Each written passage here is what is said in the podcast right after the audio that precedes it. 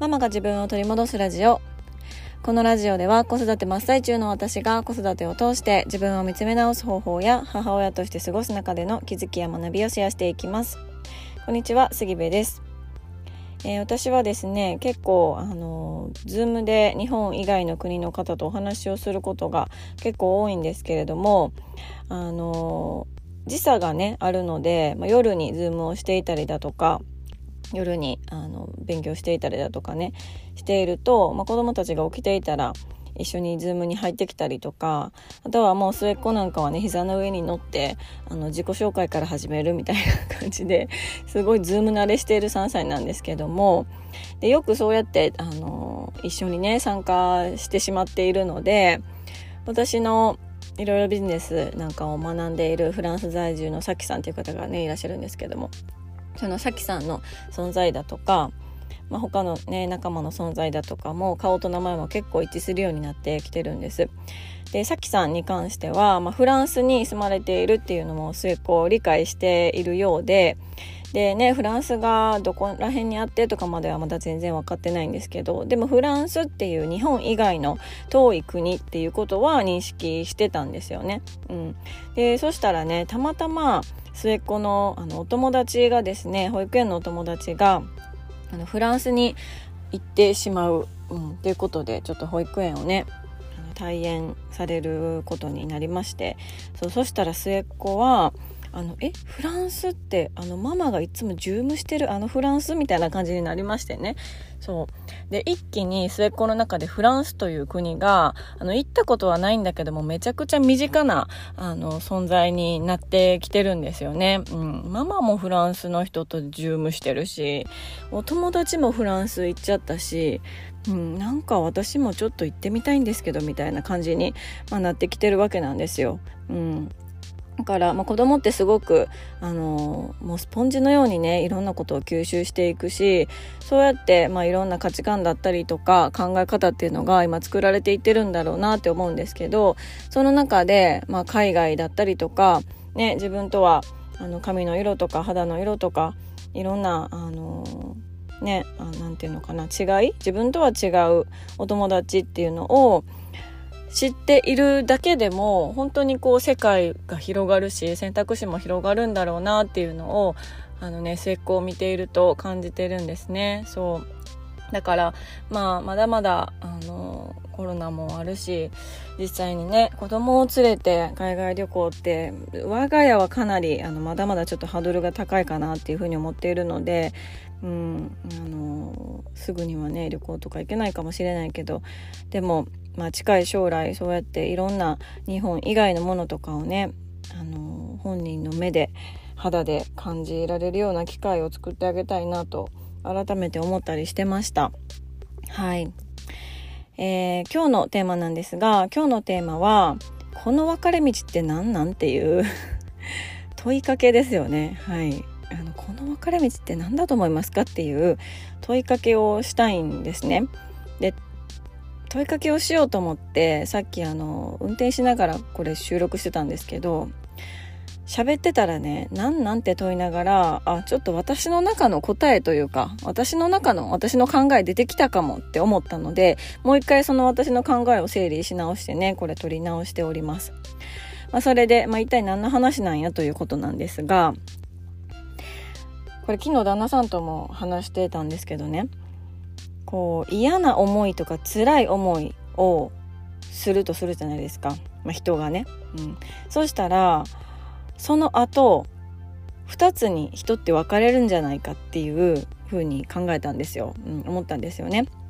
どういうことかっていうと、一つは嫌な思い辛い経験をしたから自分の後の世代だったりとかこれからその経験をしうるであろう人たちには同じ思いをさせたくないっていう風に思う人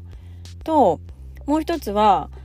いや私も我慢してきたんだから私も辛い思いしてきたんだから次のあなたたちも我慢しなさいよっていうタイプの2つに分かれるんよなっていう話をしててね、でどっちがいいとか悪いとかっていう問題ではなくって、これなんでこれ分かれるんやろっていう話をしてたんですよ。この違いって何なんやろっていうね話をしてたんです。皆さんこの違いって何だと思いますか？これなんか中学校高校とかの部活みたいやなって私は思ってたんですけど、テニス部とかだったらね、ちょっと私テニス部に入ったことがないのでめちゃくちゃ偏見かもしれないんですけど、1年生は球拾いと、雑用係やと、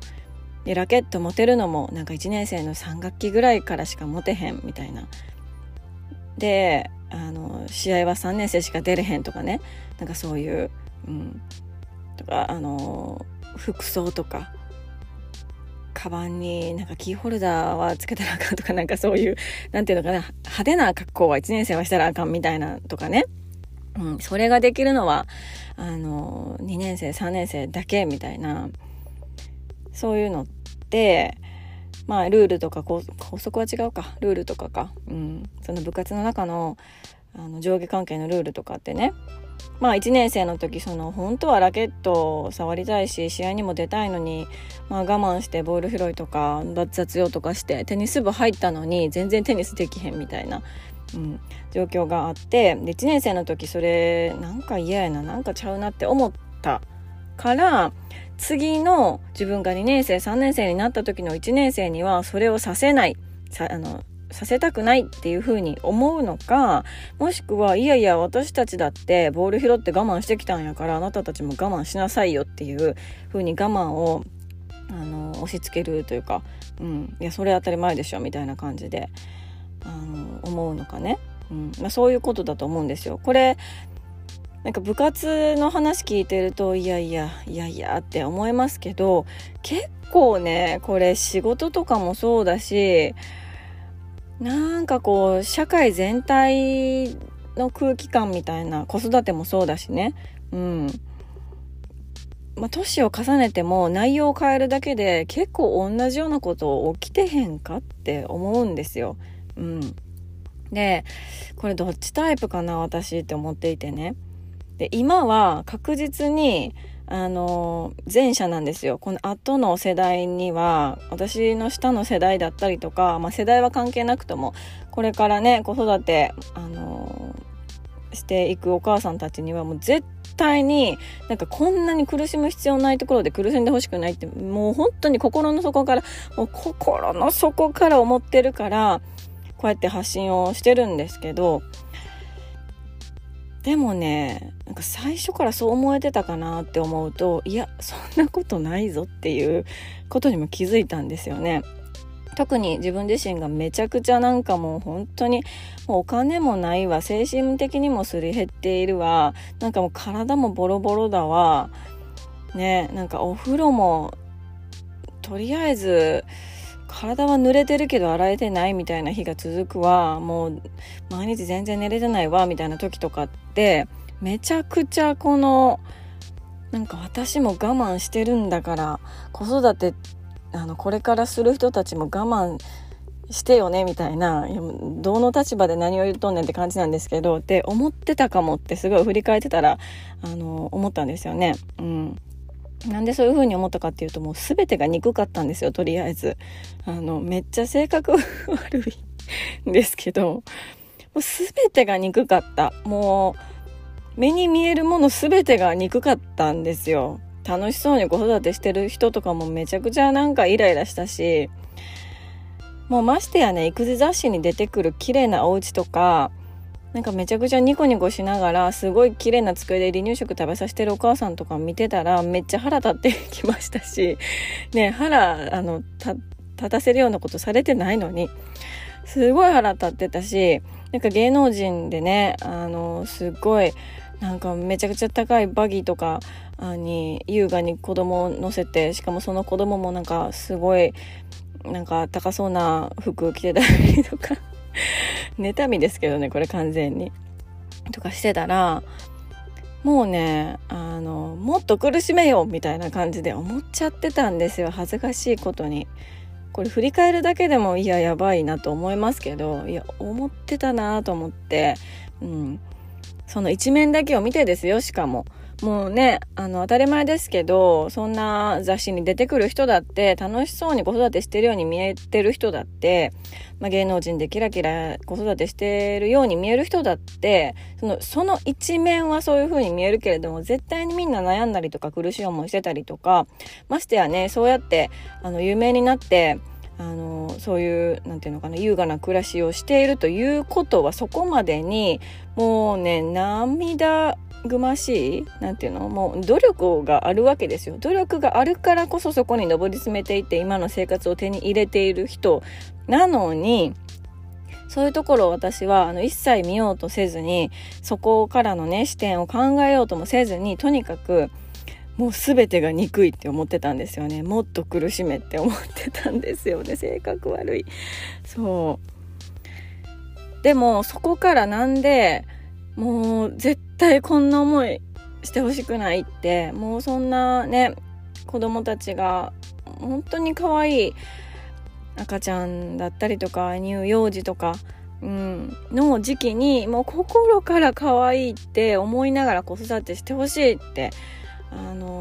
今思えてる、その違いって何なんやろうなって思うと、なんかやっぱりね、その苦しい、辛い、しんどいっていう時の気持ちが今癒されている、そこがある程度根っこが解消されたからな気がするんですよね。うん、きっとそこの根っこの部分、もうね、妊娠中からふつふつしてた思いとか、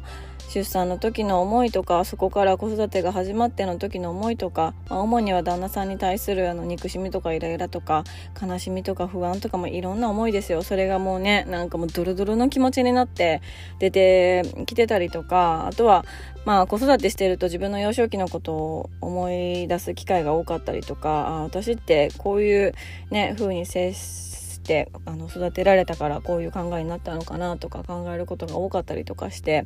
まあ、いろんな角度からその自分の根っこ、自分で自分を苦しめていたその根っこっていうのを、まあ、発掘してね、うん、でそこをこう本当にそうやったんかなみたいな感じで癒すことができている、まあ、完全に癒されてないかもしれないですけど今も、うん、でもなんていうのかな、そこを発見して、まあ、日々コツコツ癒そうとしているっていうのがあるから、うん、だからそうやってもう絶対ね、もっと楽に子育てしてほしいって思うのかなっていうのは、私のその経験をね振り返ると思っているんですよね。うん、でもなんかこれって本当にいろんなそういうモヤモヤとかが癒されないまま年を重ねて母親になって、そして、そのまま母親になってもさらに年を重ねてそのまま孫ができてっていう人も多いと思うんですよね。でしかもこれどうしても子育てって世代でつながっていくから、そのモヤモヤを抱えたまま親になり、そして孫ができってなると、何かしらでその思いとかモヤモヤってなんかこうつながっていく、つながっていくんじゃないのかなっていうのを思っててね、だからどっかでそのいらないものは置いてこないといけないというか、断ち切らないといけない場面もあるなっていうのは感じていてね、そうなんですよね。こうやってなんか一人一人の意識がちょっとずつ変わっていったりとか、こうちょっと立ち止まってね、めっちゃ忙しいですけど、めっちゃ忙しいけど現代のねお母さんたちって、でもまあちょっと立ち止まって一人一人が意識して、断ち切るものは断ち切る、もうちゃんともうここで捨てるものは捨てる、まあ、考え方とかいろんなモヤモヤとかですけどね、捨てるものは捨てるっていう風に決めることで一人一人の意識が変わっていくと、なんか結局それが文化が変わっていくことになったり、その国全体の、考え方とか国民性とかが変わっていくことになるんじゃないかなって、これめっちゃ綺麗事に聞こえますけど、でももうなんかそれしかないんじゃないかなって思うんですよね。なんかコロナがあってね、いろいろ、まあ、いろんな意味で任せてたらあかんなって、いろんなところに対してですよね、うん、誰も守ってくれへんな、これ任せてたらあかんなっていうふうになんか思ったところがあって、まあ、こういうふうに思っている人多いんじゃないかなと思うんですけど、うん、ってことはやっぱりもう自分たちでどうにかするしかなくって、一人一人が、意識していくしかないんだろうなって思うんですよね、うん、でこれちょっと前半に話した末っ子のねフランスが身近な存在になったっていうことともつながりますけど、結局どれだけいろんなことを自分事として考えられるかっていうところでいろいろ意識も変わっていくんだろうなって、思うしね、そうそう、なんかただただこう忙しくって日々のタスクに追われていると立ち止まる暇なくって、まあいっか、このモヤモヤもあるけど、まあ見て見ぬふりして過ごせばいっかみたいな感じで、見て見ぬふりをできないこともないんですけどね、それってやっぱりちっちゃなモヤモヤって消えることなくって大きくなっていったりだとか、それを次の世代に無意識にねこう引き渡してしまうことにもなっちゃったりするよなと思ってね、ちょっとこのことをお話ししようかなと思いました。で、まあ、ちょっと余談なんですけど、これを話していって私がすごく思い出した本があってね、82年生まれキム・ジヨンっていう本なんですけど、これすごく話題になった本だから、表紙を見てもらえればなんか見たことあるって思われる方多いんじゃないのかなと思うんですけど、これいつ出た本なのかな、2018年に発売されている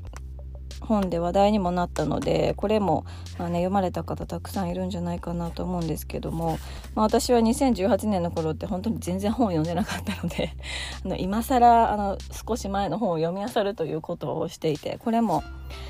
年明けだったか年末だったかに読んだんですけども、これはね韓国のお話なんですけど、まあ、韓国と日本ってちょっと文化的に違うんだけども若干似ているような、ところがあるなっていうのは本を読んでいても思うし、この本以外の韓国の方がね書かれた本を読んでいても感じるんですけど、やっぱりすごくなんていうのかなと、特に女性はという言い方は違うのかもしれないけれども、そういうモヤモヤした思いとか悔しい思いだったり悲しい辛い思い、まあ、ネガティブな不快と呼ばれるような思い感情とかっていうのはどうしてもね心の中に残ってしまっていて、でそれを形を変えて自分の子供だったりとか、まあ、孫に形を変えて押し付けてしまう、っていうことが、まあ、起きるよねという話、まあ、めっちゃざっくり言いますとですけど、をこの本からも感じてね、でも結局それって誰が悪いとかではなくって、本当に誰も悪くないからこそ切ないっていう、印象を私はこの本からも感じたし、まあ、日々子育てしてるとそういう風に感じることも多いので、もうよかったらね読まれたことない方はこの本もちょっとチェックしていただけたらなと思います。概要欄に URL 貼っとこうかなと思いますので、はい、では今日も最後まで聞いていただきましてありがとうございます、ご意見ご感想、あなたのエピソードなどがありましたら、